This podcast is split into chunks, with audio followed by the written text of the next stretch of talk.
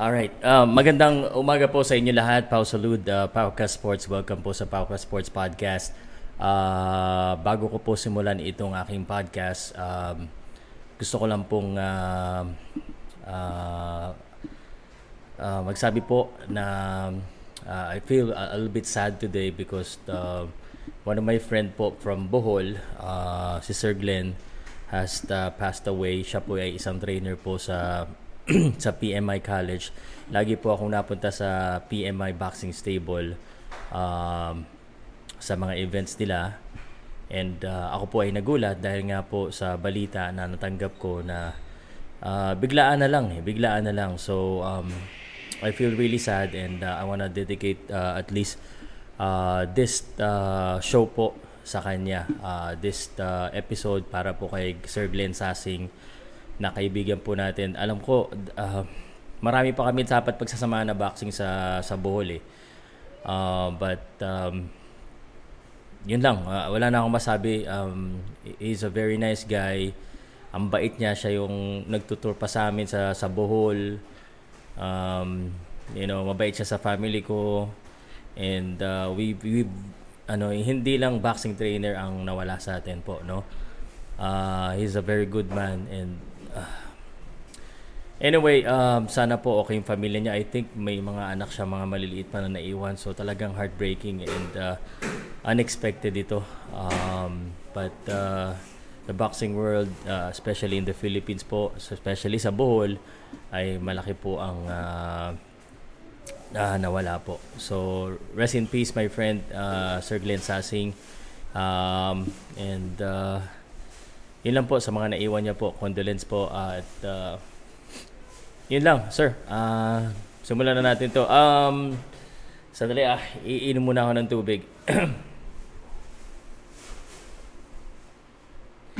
okay, so um, ang pag-uusapan po natin dito sa ating uh, Pauka Sports Podcast ngayong February 26, pag-uusapan natin ah, sa headline ko po ah, si um, Boxing MMA Basketball headline by Canelo Alvarez versus Bifol fight announcement. We'll also talk about the upcoming fights this weekend. Of course, yung kay Jerwin Acas, yung kay Vincent Astrolabio, kay Josh Taylor, kay Lawrence Okoli, at marami pa pong iba. Sa MMA naman, pag-usapan natin yung panalo po ni Drek Zamboanga, Jeremy Pacatiw naman po, Conor McGregor babalik, yung Bellator 275, dami nating ni-review, no? Uh, and of course, sa basketball, at uh, uulitin ko po, ah, just um, just uh, a disclosure, uh, disclaimer. I mean, uh, we're trying to get back sa basketball, but uh, you helped me uh, understand more, uh, uh, more uh, kung ano ba nangyayari sa ating basketball, especially po sa sa Gilas Pilipinas, nakakapanalo lang against India. Uh, and then his upcoming fight tomorrow, uh, game tomorrow New Zealand and then uh, yung uh, LeBron James may balita ako pati sa anak niya kay Derrick Rose, kay Kemba Walker, kay DeMar DeRozan. So, hihinga lang muna po ako ng malalim. Uh, and again, uh, this episode is dedicated to my friend uh, Sir Glenn Sasing. Salamat, sir. And uh, I will always uh, remember you, lalo dyan sa Bohol. Uh, salamat po. Mag-countdown uh, lang po muna ako.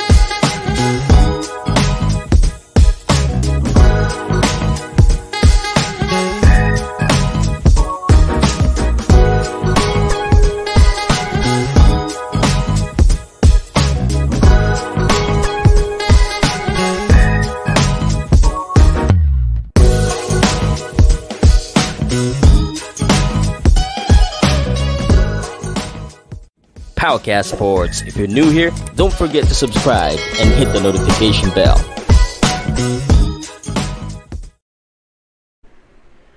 Alright, uh, magandang umaga po sa inyo lahat. Ngayon po ay February 26 at uh, sa mga darating pong araw, we will have a little bit of change of format para po makover ko lahat ng balita as I try to, ano eh, naghahabol tayo ng ano, kumbaga information eh. Sandali ah. Okay naman, okay naman po yung play boss. Kasi nag, uh, nag-aaral din tayo pabalik sa basketball. So, um, uh, we wanna cover everything as much as possible para isang uh, video na lang po ang papakinggan nyo. Uh, again, uh, shout out po sa inyo lahat bago natin simulan ito.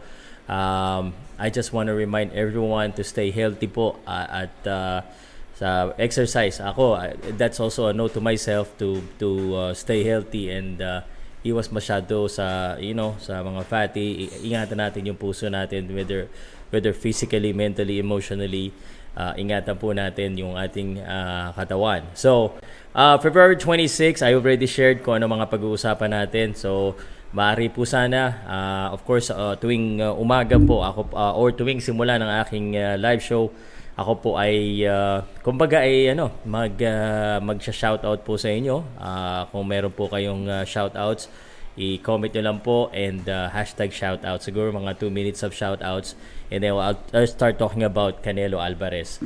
Kasi itong uh, balita kay Canelo Alvarez, good news and bad news kasi medyo parang um, tagan-taga yung presyo eh, no? Um, okay, uh, mabilis lang ako sasagot siguro ng ibang mga tanong, no? Sir Pao, wala ba talagang PH Broadcast yung laban ni Cham Jerwin? Parang wala, sir. Parang wala po, no? Ah... Uh, eto na, mamaya sasag- sasagutin ko po yung lahat ng tanong nyo. Uh, pero magbabalita muna tayo. Okay, So, simulan na po natin ang balita at uh, oy, wala wala bang shoutouts muna? Uh, shoutout muna tayo. Bago tayo magsimula sa mga balita po natin. Una again, unang-una kasi mas marami po tayong boxing fans uh, na nanonood, boxing, MMA and then no, panghuli po yung basketball uh, sa ating ano, sa ating uh, pag-uusapan ngayong umaga. Uh, this could be around an hour show po para sa mga nakikinig dyan. Uh, na, nasasabi sa akin, Sir, pag nagda-drive ako, ikaw yung ano ko eh, pag nagluluto. So, ito na, gagawin na natin para uh, one-time show. Uh, walang shoutouts? Wala. Tulog pa yata yung mga tao na, na ano, na, na ano po yata tayo, na po tayo sa Battle of the YouTubers ka, kahapon, ano, na ako, uh, after 12 o'clock na ako na nakatulog eh dahil sa Battle of the YouTubers. Mag-relax lang po kayo dyan. Mamaya, mag-live ako sa kabilang channel ko para sa Battle of the YouTubers. Doon sa mga gusto talaga ako mag-react. I will I'll do my reaction, okay? Uh, ito na, may, may shoutout na tayo. Uh, Mernil Bernaldo, pa-shoutout Boom Boom Pow from South Korea. Thank you, Sir Mernil. Salamat po. Yan, nakapasok ka kagad. Minsan pag uh, nagsha-shoutout ako, ang daming nagsha nagpapa-shoutout, di ko mabasa. Ngayon na po yung pagkakataon nyo dahil ko konti pa po ang nagpapa-shoutout ha.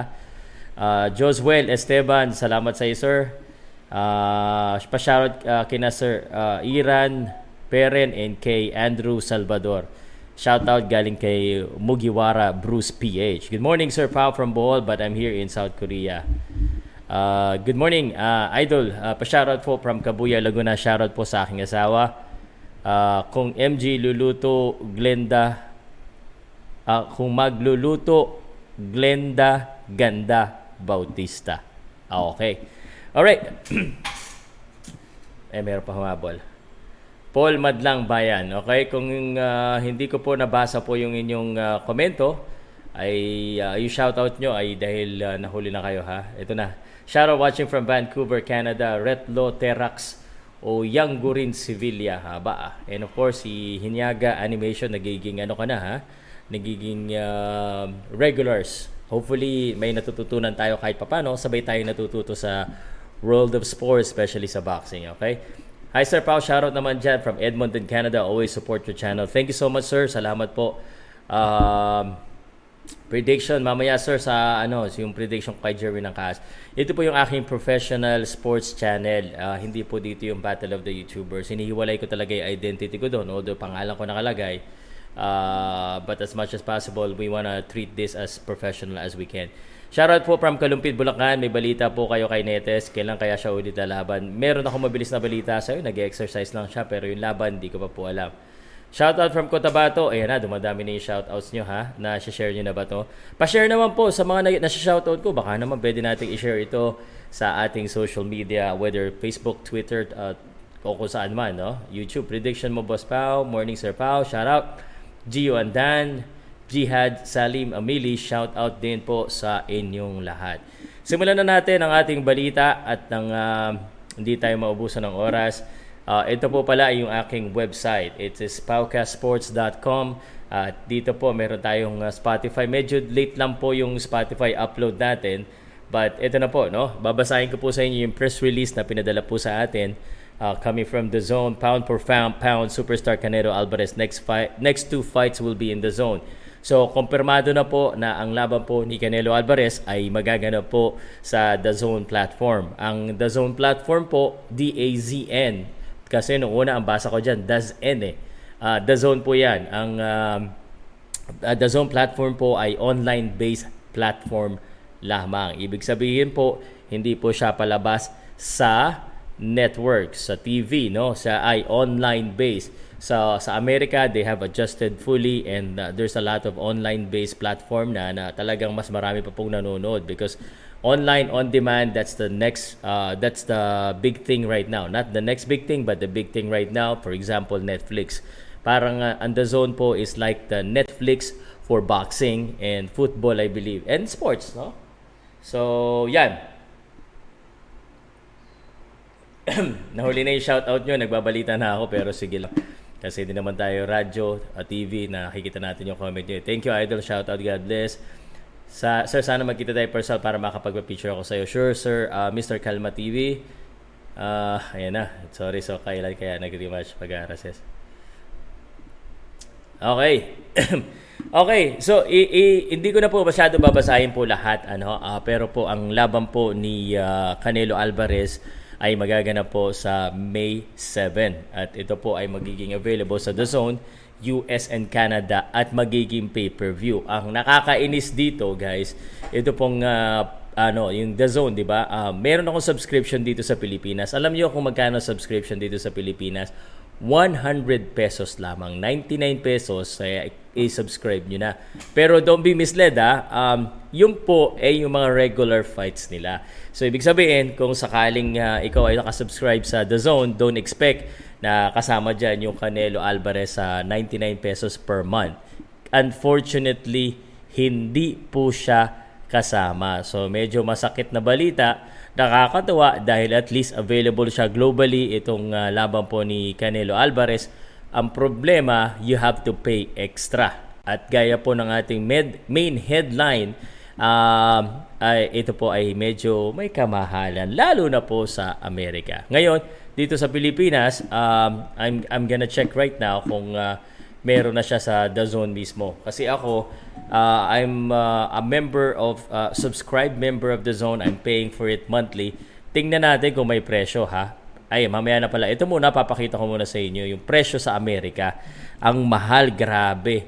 Um, so, ang presyo po sa Amerika ng Canelo versus Bivol fight is 79.99 for new subscription and 59.99 US dollars. 79.99. Actually, kanina, kinonvert ko na siya, pero baka nagkakamali ako. Ko-convert ko ulit. Ang 79.99 or 80 US dollars po ay 4,000 piso. 8, uh, 4,000 pesos po ang conversion.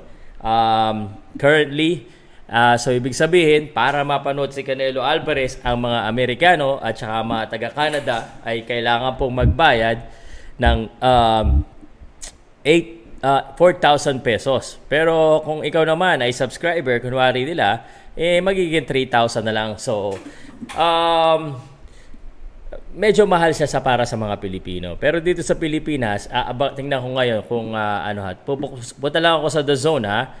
Uh, tingnan natin kung uh, kasi iba yung The Zone natin eh. Although pareho yung pinapalabas, pag depende kung saan kang lugar, makikita mo yung presyo. Tingnan natin ngayon kung uh, nandito na sa The Zone uh, app ko.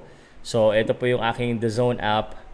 Uh, May 7. Saan ko ba makikita dito kung ano. Usually kasi, automatic lang eh. Uh, automatic na ngayon hahanapin ko pa yung pay-per-view. Saan pa nakasulat? Kasi before, wala namang pay-per-view, pay-per-view eh. Uh, automatic ano lang. Um, wala, hindi ko pa makita saan ba natin ito ilalagay. Pero tayo sa May. Wala, hanggang March lang sila.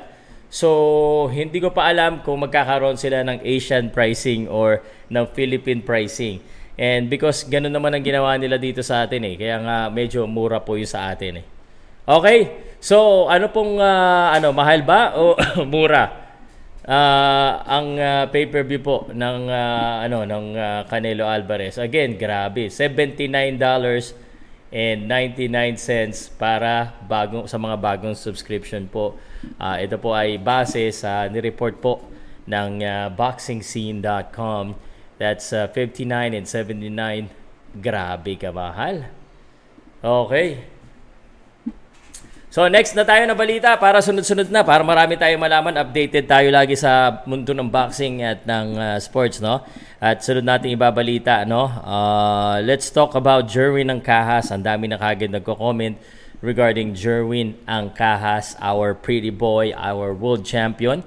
Uh, at uh, ito pong ano, uh, ito pong laban ni Jerwin ng Kahas ay magaganap na po bukas po 'yan. Bukas po 'yan para po dito sa Pilipinas, linggo ng umaga. So, sa mga lagi-lagi pong nagtatanong sa akin kung anong oras po, alas 10 po simula ng pay-per-view. Ngayon, kung tunay na boxing fan ka, alam mo na naman na uh, usually 9 o'clock or 10 o'clock ang simula ng event at ang main event ay around 11 o'clock. So the good thing is, is not the main event. Uh, because, ibig sabihin, mas maaga natin mapapanood po yung laban ni uh, Jerwin ng Kahas. But not bad but also good. Ito na, pa binabawi yung bayad kay Canelo. Oh, medyo mahal. Mahal ang uh, doon kayo sa libre, wala pong libre na may value.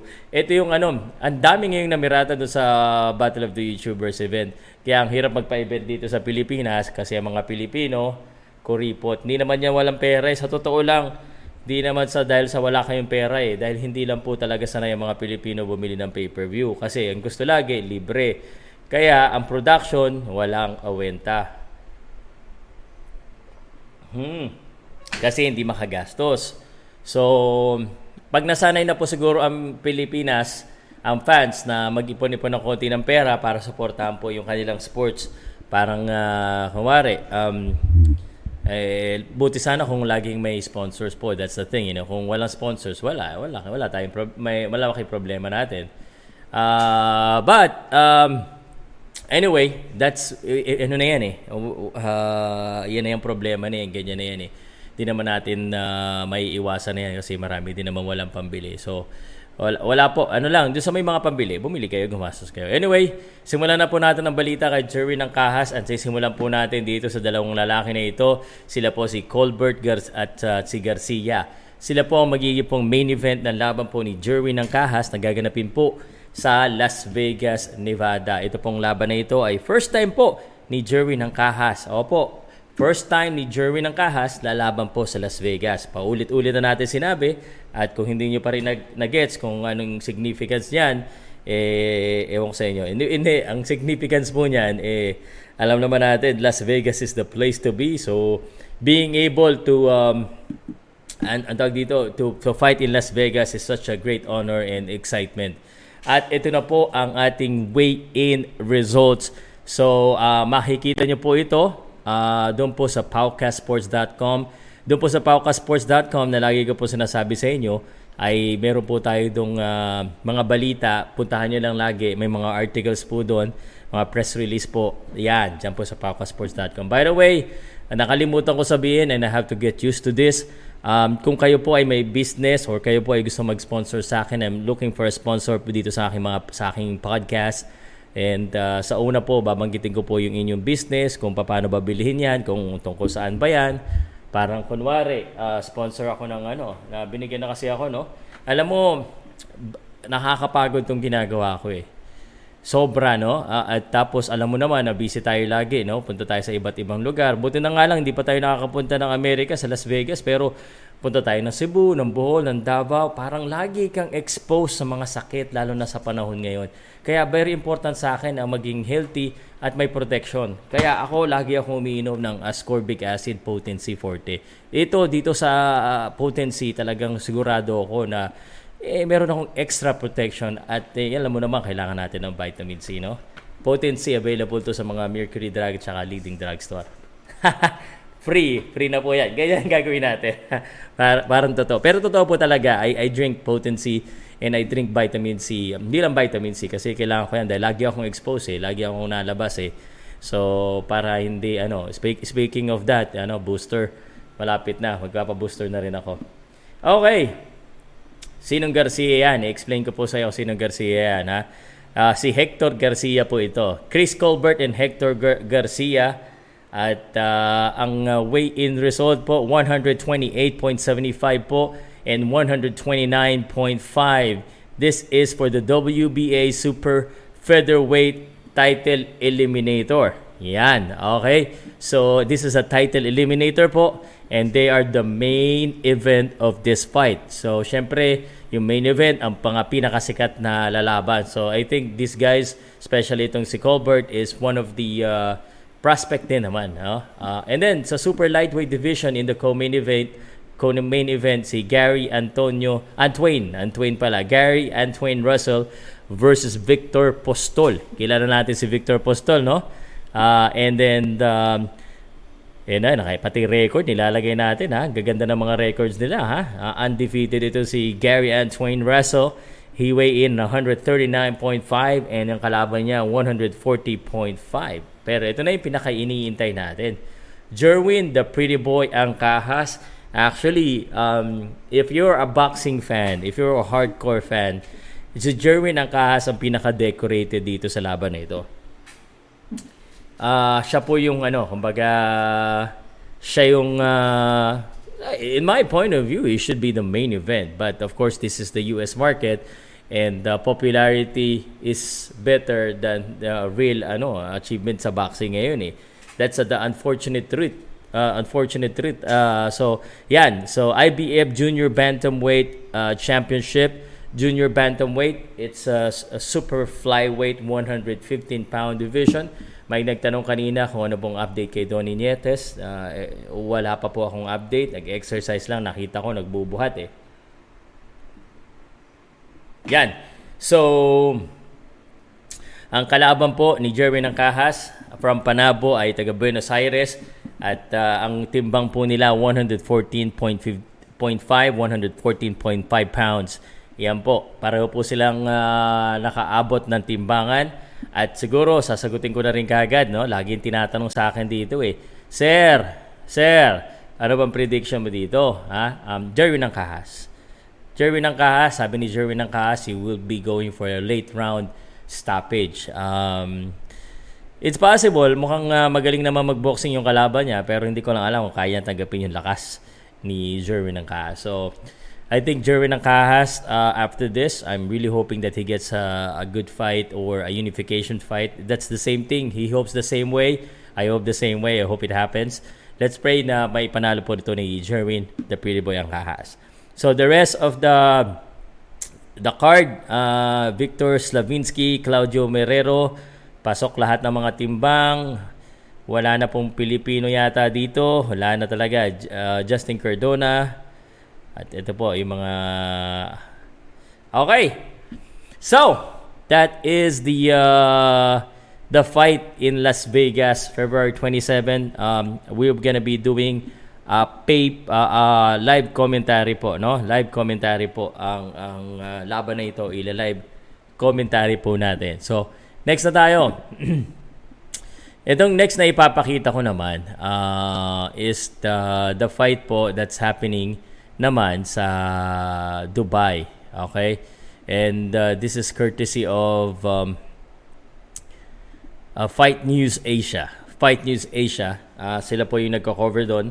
At uh, ito po yung uh, laban po ni Vincent uh, Astro Labio. Actually, Hindi ko alam kung pwede ko ipakita, pero siguro pwede naman, no? Um, ito po si Vincent Astrolabio, uh, and he got the weight against Guillermo Rigondo. Si Rigo po ang makakalaban niya.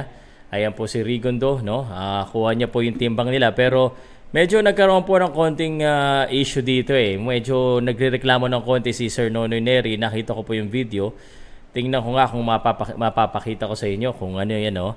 Uh, laban ni Canelo, Canelo May 7 po, no? Um, heavy underdog si Martinez, yes. Uh, tingnan ko kung ma- mahanap ko yung uh, video na medyo parang uh, parang magkakagulo pa yata eh. Uh, kasi parang uh, merong nakikita si uh, Coach Nonoy na parang uh, may issue yata sa timbang. Ah, so courtesy of KJ na to plug yung video. Okay, ito papakita ko ha. Ito.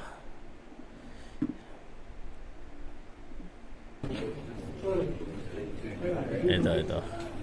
Paano ba natin ito i- yan.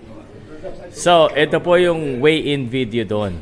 Uh, ito po ay nangyari po sa sa Dubai. And that's Guillermo Rigondo. Tomorrow night, bantamweight division, for the International Bantamweight title. First to the scale from the Philippines, Vincent Estrelabio. Vincent Astrolabio. Vincent Astrolabio. Yan. Naririnig niyo ba? Kamay mo, taas mo. Yeah, forma, tingin dito. Tingin sa pants. Official weight 117.1 pounds for Mr. Estrelabio. 117.1 po ang official weight ni Vincent Astrolabio. By the way po, si uh, Marjan Yap din lalaban po dyan.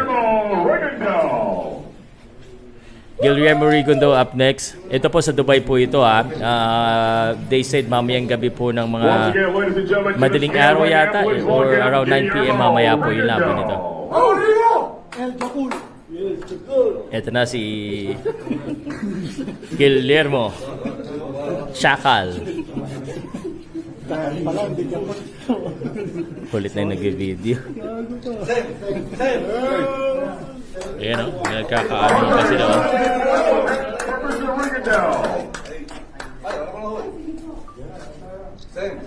Mr. Rigondo. No, no, same. No, same. It's before. No, no, it's before. Same.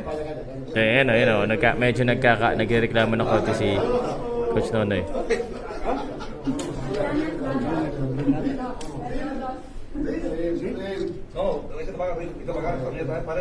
Yan, yan.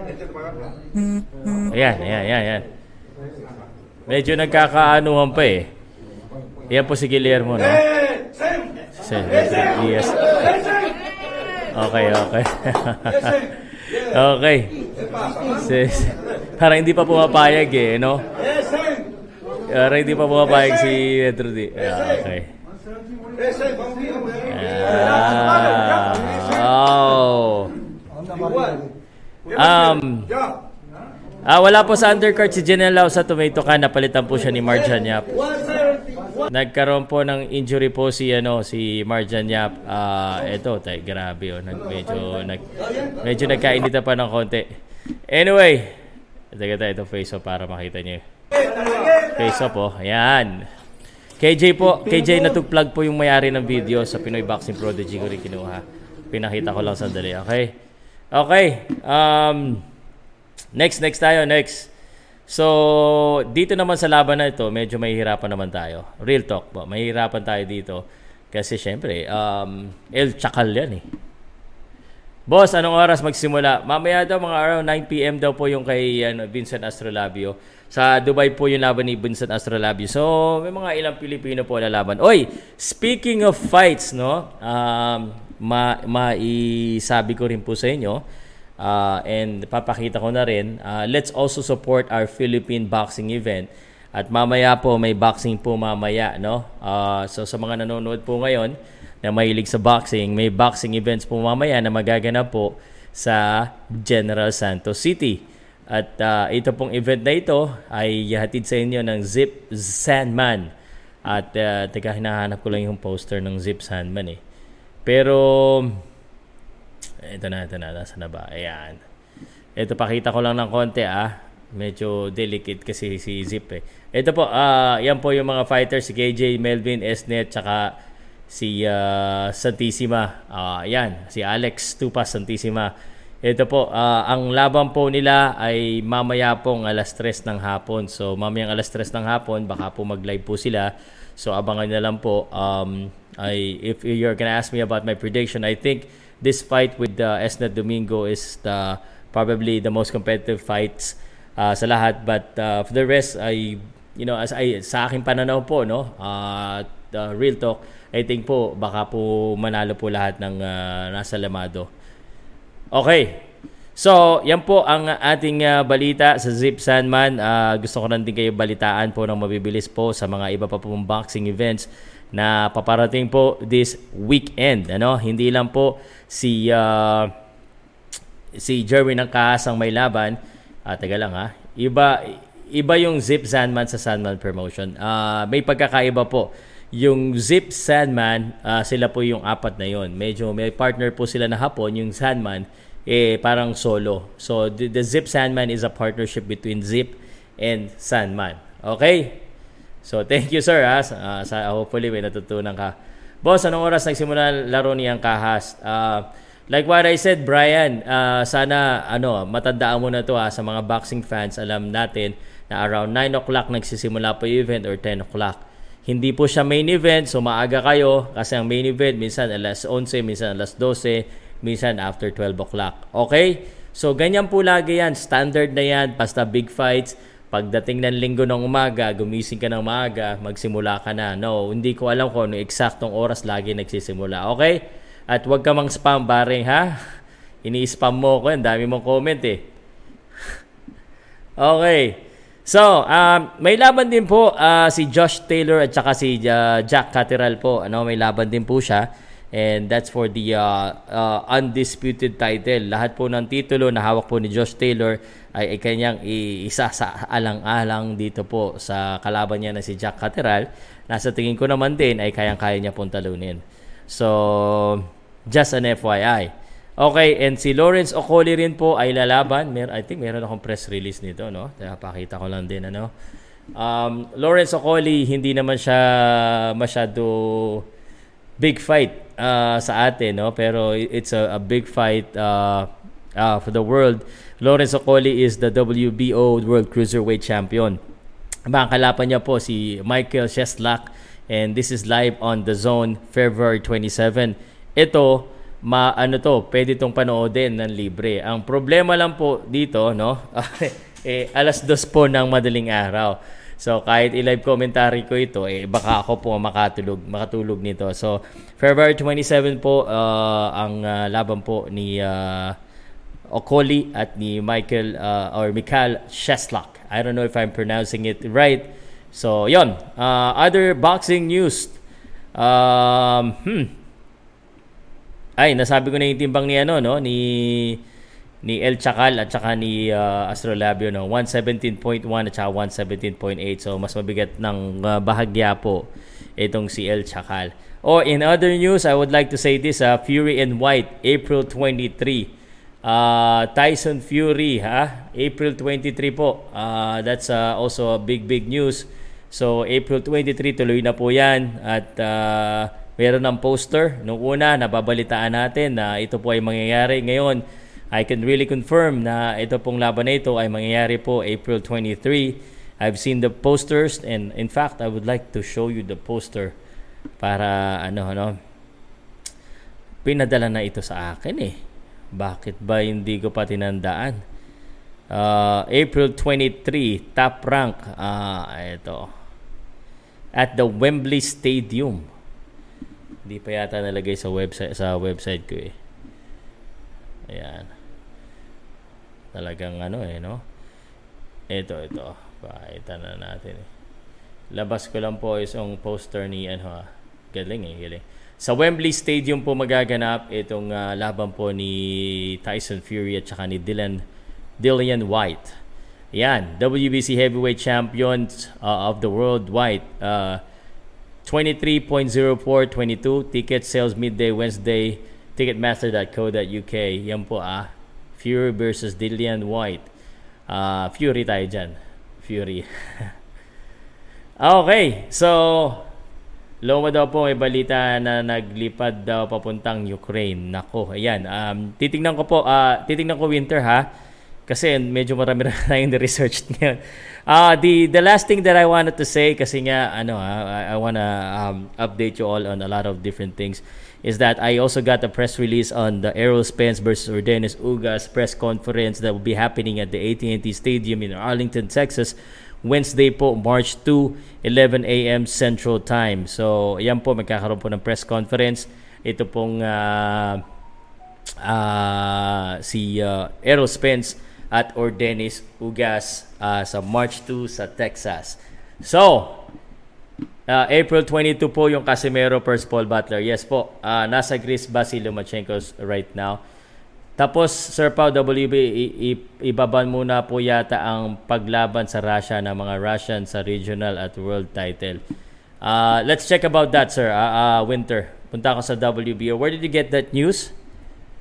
Salamat ha sa pag-update nyo rin sa akin. Sama-sama tayong mag-aral sa boxing. Uh, at uh, ito, um, I'm gonna check on the WBO website. Usually, they would have a press release somewhere here. Uh, tingnan natin kung ano makita natin dito ha.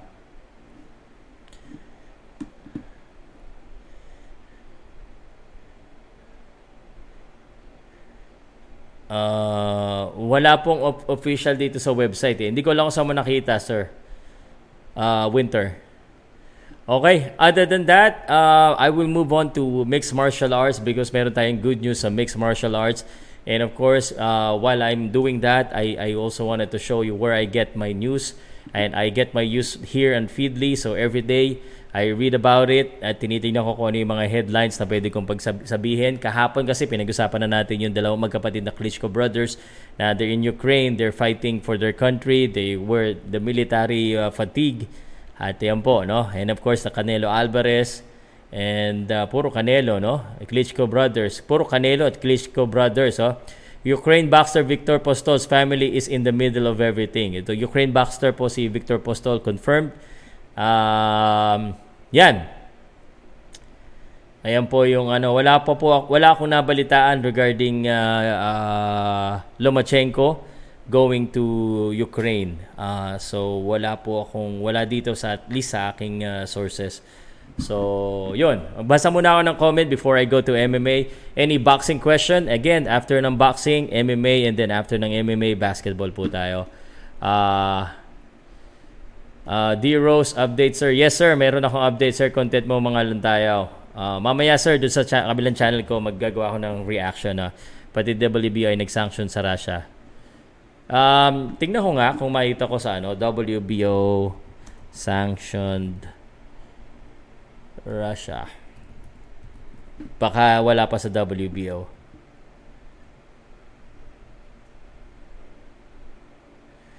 Ah, okay. So, this is just considering. WB is considering not ranking Russian fighter due to ah Russia, Ukraine.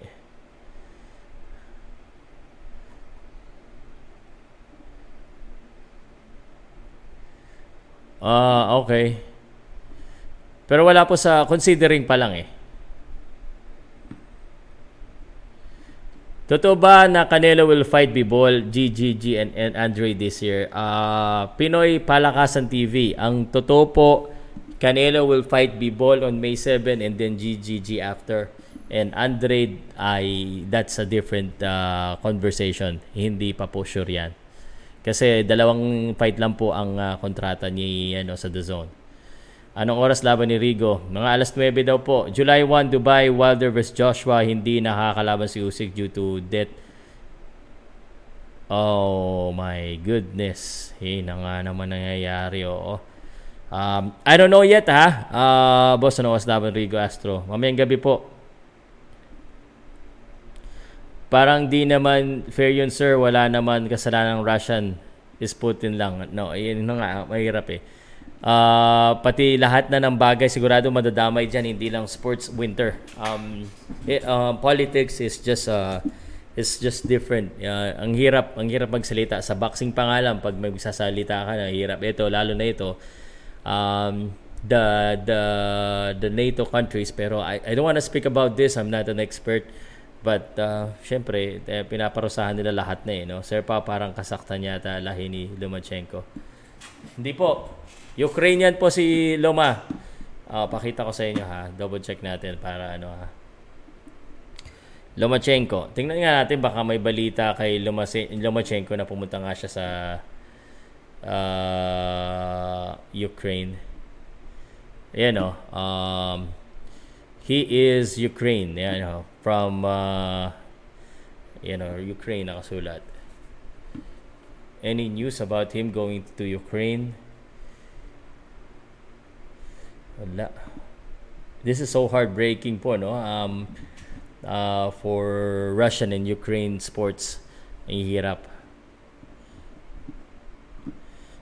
Wala pa rin akong balita. Sabi nila Winter sa isang YouTube channel daw yung nagpalabas ng way in dun din daw eh. So, baka po sa Probellum ba ito? Parang hindi Probellum. Online siguro sir, may mga magla-live uh, Winter. Okay. So, wala nang uh, tanong sa ano si GGG Golovkin taga Kazakhstan. Yes, si Golovkin po ang taga Kazakhstan. That's correct. Hindi po si Lomachenko. All right, I, I want to move on to MMA because I have some good and bad news uh, para sa inyo um, sa MMA. Uh, and uh, let's start with the good news or the bad news. Good news, bad news. Anong gusto niyong unahin natin? Uh, good news muna? Dali nga, inom muna ako. Okay ba sa inyo yung ganitong format na ano, jam pack natin? Kasi uh, hindi lang naman views eh kasi minsan napapagod din ako pag maraming hiwa-hiwalay ko ginagawa. Ito at least isang video na lang papanoodin nyo. Um, while you're doing something eh, ano na jump pack na. Okay. Marami tayong in, ano balita sa basketball kaya bilisan na natin ito. So uh, kakatapos lang po ng uh, event po ng One Championship uh, which is One Full Circle. At uh, ito po nanalo po si The Reader. Uh, uh, yan, a middleweight uh, title with submission uh, victory over Kiamrian uh, Abasov. Di ko po kilala yan.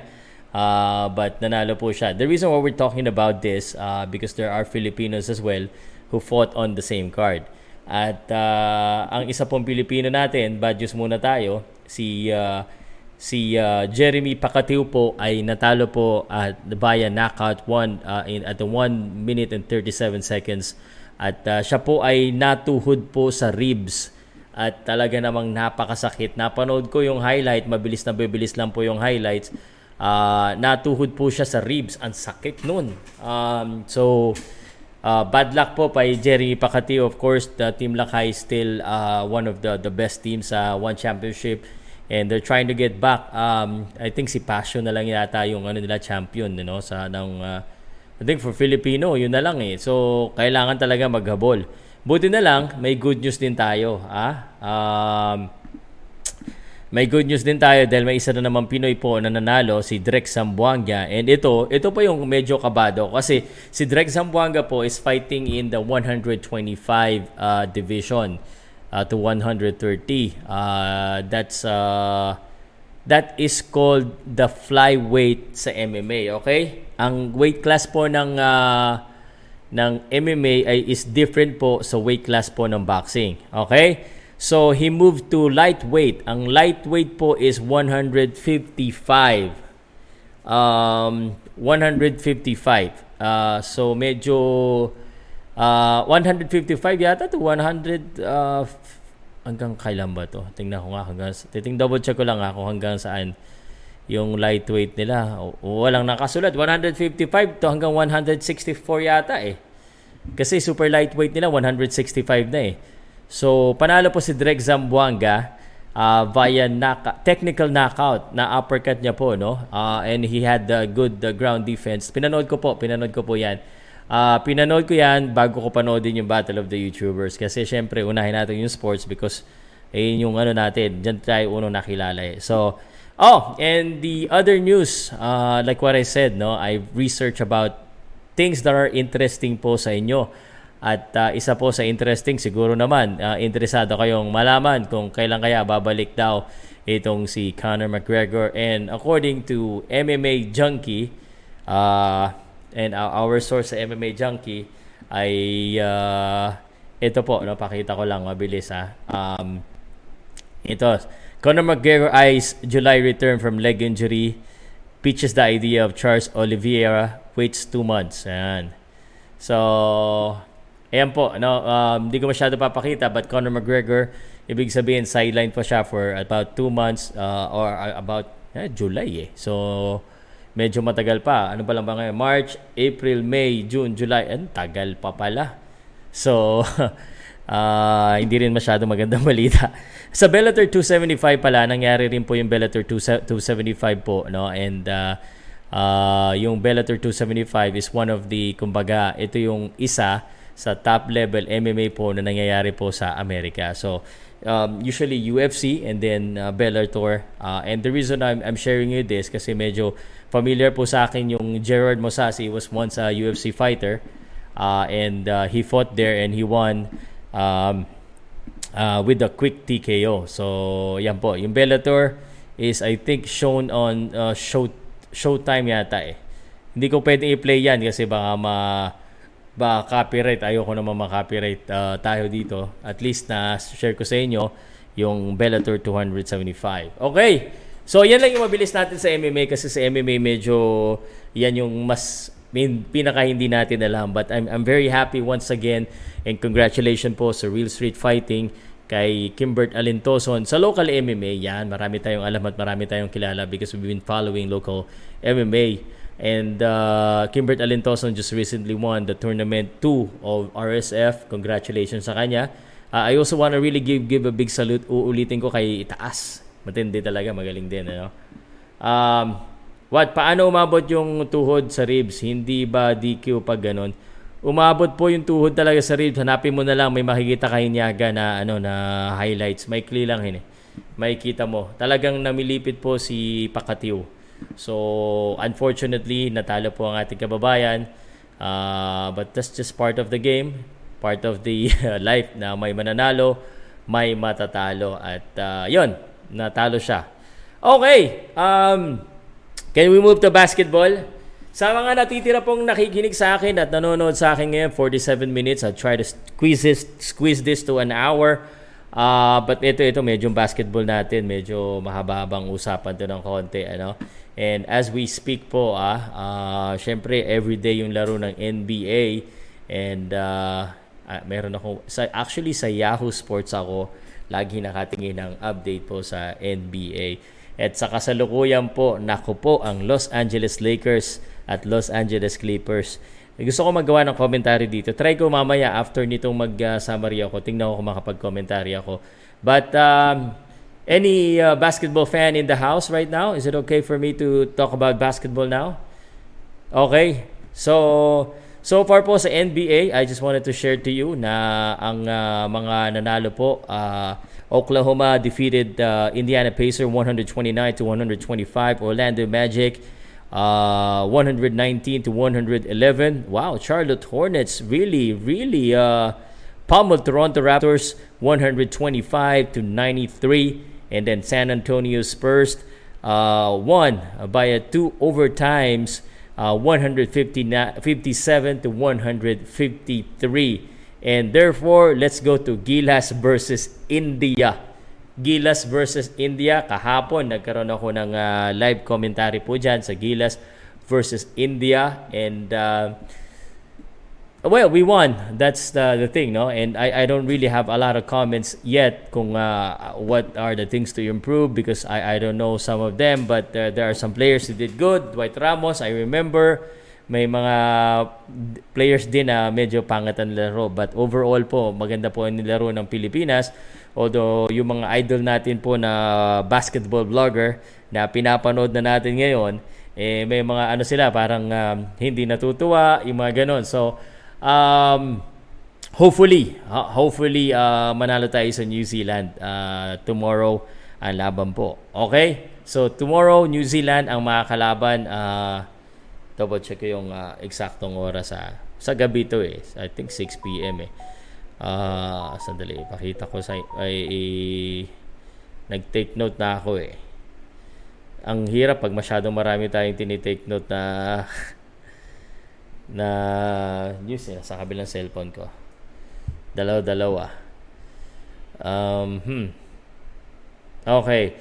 7 p.m. February 27 versus New Zealand and then February 28 sana may laban sa Korea eh nawala na po no. Uh, there were supposed to be two games with Korea but that didn't happen.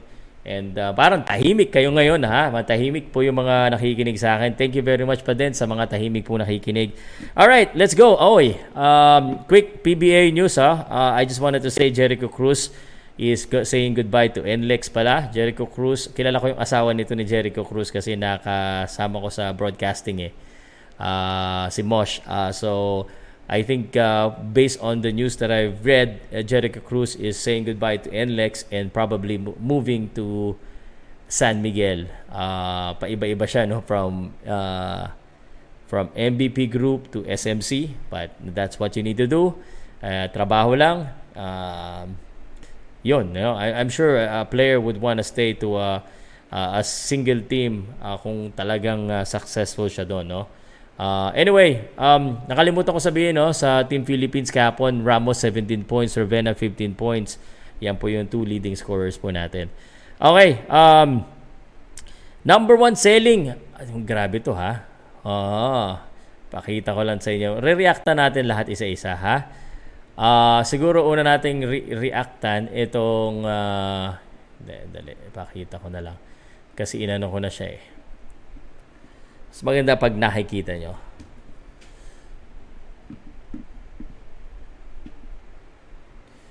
Oy, salamat uh, DJ Murphy. Thank you so much po, ano? Okay. So, bakit ganun?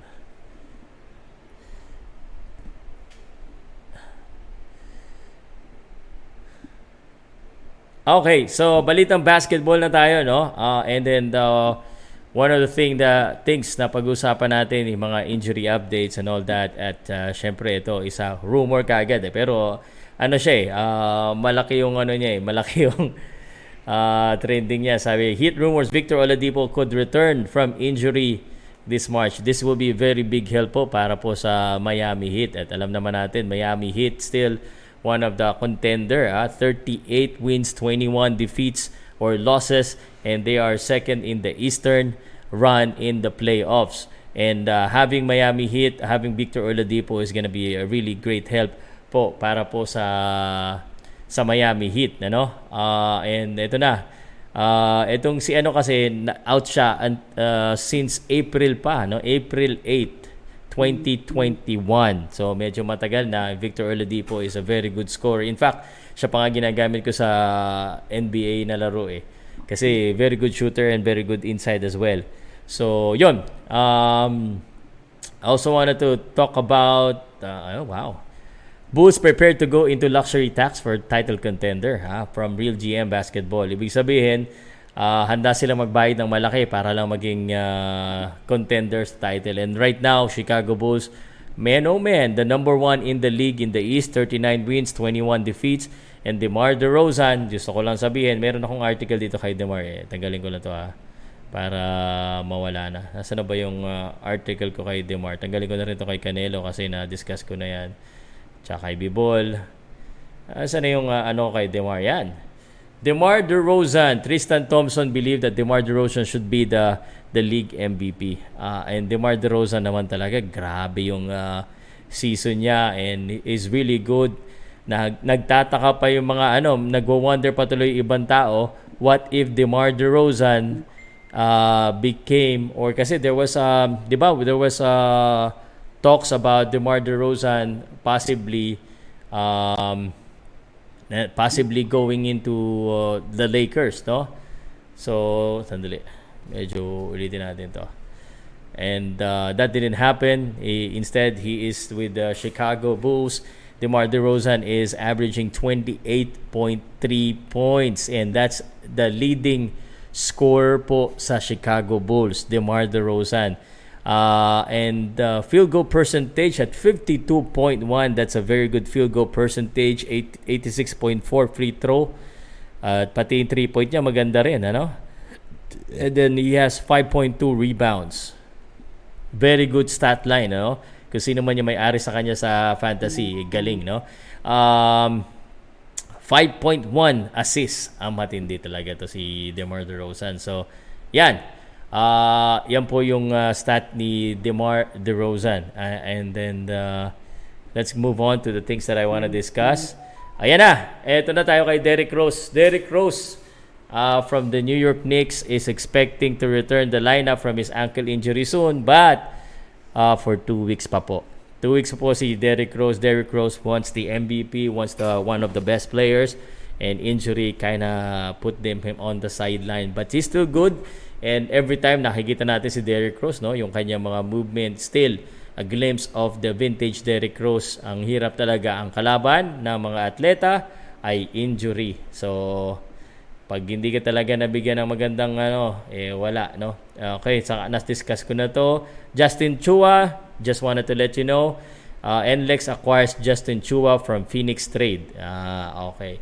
At meron na pala ako dito kay Brony, sobra sob. James Harden, number one selling jersey.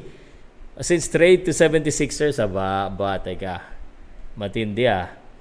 Um, nasabi ko na rin itong kay Kemba Walker eh. Uh, last time, uh, he's uh, for the rest of the season. Kemba Walker, uh, formerly with uh, Boston Celtics, no? Uh, but New York agree point guard will be sideline. So sa Knicks siya. Uh, oy, itong si Brony, uh, anak po ni LeBron James, aba may 5.1 nil dream deals. What is that? Yung sa brief po ito eh. Meron siyang ano, meron siyang uh, endorsement. Uh, sa isang uh, company uh, with PSD underwear. Uh, umaga, ayan, oh, may picture sa dito. Pakita ko dito. Pakita ko to ha. Five, grabe naman. Sarap naman yan. Hindi pa man siya naglalaro, eh, marami nang kumuha sa kanya. Marami nang nagdi-deal. Ayan, no? Ibang klase. Anyway, that's not really a news. But still, a news na gusto nyo ma- marinig, syempre. Um, LeBron James, uh, siya po ay magkakaroon po. Uh, magkakaroon siya o gagawa siya. Hindi ko alam kung siya. Teka, pakita ko dito. Ng LeBron James Museum sa Cleveland. Ibang klase ah. LeBron James Museum sa Cleveland, sa Ohio. Uh, and it will open in 2023. Ito na. Ah, the four-time NBA champion will be honored with uh, in his Northeast Ohio home at uh, siya po ay bibigyan doon ng museum. Kaya parang Diyos na to parang ano ah. Uh, the museum will be built in the former Tangier Entertainment Complex and will be rebranded into House 330 ano kaya meron sa museum na to Anyway, it will just probably show the legacy and the achievements of Le- LeBron James. So sa mga idol ni LeBron James, meron na kayong bibisitahin sa Cleveland. At uh, yan po ang ating uh, balita sa mundo ng pampalakasan. At uh, yan, natanggal ko na yung mga bookmark ko. So tomorrow naman po uli, magbabalita ako ng mga ibang bagay. Kasi the rest na dito, okay na, nabalita ko na eh. So, uh, let's go to the comment section to read some comments po. So ngayon pwede kayo magtanong, uh, basketball, boxing, MMA, anything po, pag-usapan po natin yan. May NBA player ba na naglaro sa US team sa FIBA? Yes sir. Uh, pag world, pag mga world stage, pag mga regional lang, mga college players po pinapalaro nila eh. Nasagot ko na to kanina around 9 p.m. Lucky, dami mo Ebas, hype ka. Galit na naman. Uh, bakit may museum, buhay pa may museum na. Yan. Okay. Um, I will entertain a few people na mga gusto pong umakyat sa live natin just by clicking the video chat. Kung gusto niyo pong magtanong about sports, this is your opportunity right now.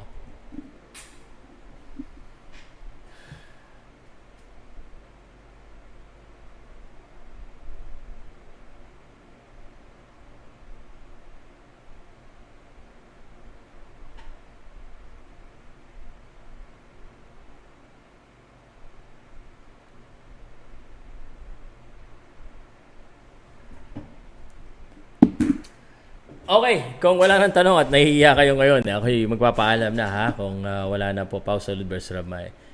Uh, Sir Pau, anong mas enjoy RSF o yung fight yung round girl? Uh, pareho po, pareho. sexy, sexy round girl. Maganda, maganda po. Uh, nako, ba, bahala na si Bad Boy ng Cebu yan. Um, hindi po ako lalaban sa Battle of the YouTubers. Yan. Okay. Saktong isang oras at ako'y magpapaalam na. Mag-live ako doon sa kabilang ano ko para sa reaction. Sigurado mas maraming ma mas maraming mga marites at maraming mga mahihilig sa buti, buti, buti, buti. Ito, ito na. May isang, isang tanong. Maabot, ano? Alfie, Idol, ano sa tingin mo may pag-asa kaya manalo si Astrolabi? Pasingit lang, Idol. Kung ano sa tingin, malaki kasi ang tatamaan kapag nanalo sa Astro. 1K, mananalo 3K. Kaya nagpusta kami. Uh, malaki kasi, kasi dihado po talaga siya. Ibig sabihin yung 1 is to 3 na dihado talaga si Vincent Astrolabio. Um, so here's my honest uh, my honest uh, take on this one. Um, salamat sa tanong mo. My honest take is this. Dihado talaga si Vincent Astrolabio. Uh, Vincent Astrolabio has the least experience. Guillermo Rigondo, although wala sa kanya yung uh, uh, kumbaga I wouldn't say prime kasi mag, yung sa mga atleta yung nagiging mas matalino, nagkakaroon ng mas maraming wisdom uh, pag tumatanda. So talagang very experienced and he knows.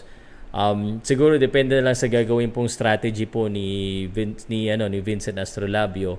But uh, it's more likely na Guillermo Rigondo would win by a decision But I hope, ano, kampi tayo kay Vincent Astrolabio, but I hope magawa ng paraan ni Vincent Astrolabio na masaktan kagad itong si Rigondo. If masaktan niya itong si, Vince, si uh, Rigondo ng maaga, may pag-asa. Pero kung hindi at nakipag-boxing siya, ang hirap po sabihin, mahirap talaga sabihin na mananalo ka sa sa boxing against Guillermo Rigondo, whoever is in front of. Medyo mahirap. Especially, hindi pa ganun din ka-experience si Vincent Astrolabio. Okay? But good luck po kay Vincent. Sir Pao, sa mahanap yung uh, what if ng Boxrec. Uh, kailangan po naka-register ka sa Boxrec Tomato Can. So, kailangan may username and password ka. And then, um, di ko alam pa paano ko sabihin to. I-search mo na lang Boxrec what if. Pero pag may lumabas na link, kailangan mag-login ka. Or mag-login ka muna, tapos i-search mo Boxrec what if. Lumalabas siya kasi may drop down siya sa taas eh.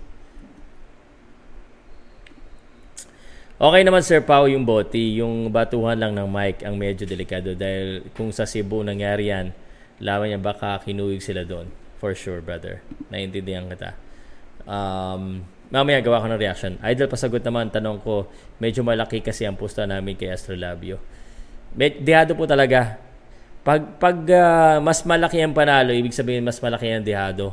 Uh, yun, nasagot ko na kanina Wag, walang fake news dito, sir. Kaya laban ni Kev- Kevin Cataraha at Marvin Sonsona. Si KJ Cataraha po, ang laban po niyan ay mamaya po. Si uh, Sonsona naman ay sa March. March 20 po. March 20 po ang laban ni Marvin Sonsona. Okay, may mga tanong pa ba na papahabol? Meron pa? O wala na. Okay na. Isang oras ng uh, talakayan, siksik sa sports at uh, balita. So mamaya sa ano naman tayo. Tingnan ko kakayanin ko pa reaction sa Battle of the YouTuber. Um, so salamat po. Paki-share na lang po sa mga tunay po na mga boxing fan or basketball or MMA fans. Tulungan niyo rin ako na mapalaki po yung aking content sa MMA at saka sa basketball. So sa mga mahilig sa basketball, If you don't mind, kindly also share this. And uh, I hope to see you again soon. Every day we'll be trying to do this. So, para lagi kayong updated. Sa gabi po, medyo magkakaroon tayo ng ano. Um, sa umaga, I'm trying to make this as a habit. Parang all sports news. At least yung mga na-research ko, yung mga nabasa ko. And then sa gabi, kung sakali po meron tayong specific topic, yun po yung gagawin natin. Okay? Ayun. Sir Pau, grabe Boston mo kahapon, durog nets. Yes, oh, yan. Yan mga sinasabi ko, kilala nyo na. Um, Iniisip ko nga kung mag, ah, ano na lang ako ngayon, mag, uh, antag dito, mag ah, commentary ng Lakers eh. Kasi alam ko maraming Lakers fans eh. Ah, second quarter pa lang naman eh. Okay. Shout out po. Panalo ba tato? Talo po. Um, mamaya na natin pag-usapan. Okay, magpapaalam na. Thank you very much. Uh, sure ako, mas doble yung viewership ko sa kabila. Pero mas mahal ko kasi po yung sports. Kaya tulungan niyo ako na mapalaki pa rin po yung community ko sa sports. Thank you. Salamat po. Ingat po kayo lahat. Powercast Sports. If you're new here, don't forget to subscribe and hit the notification bell.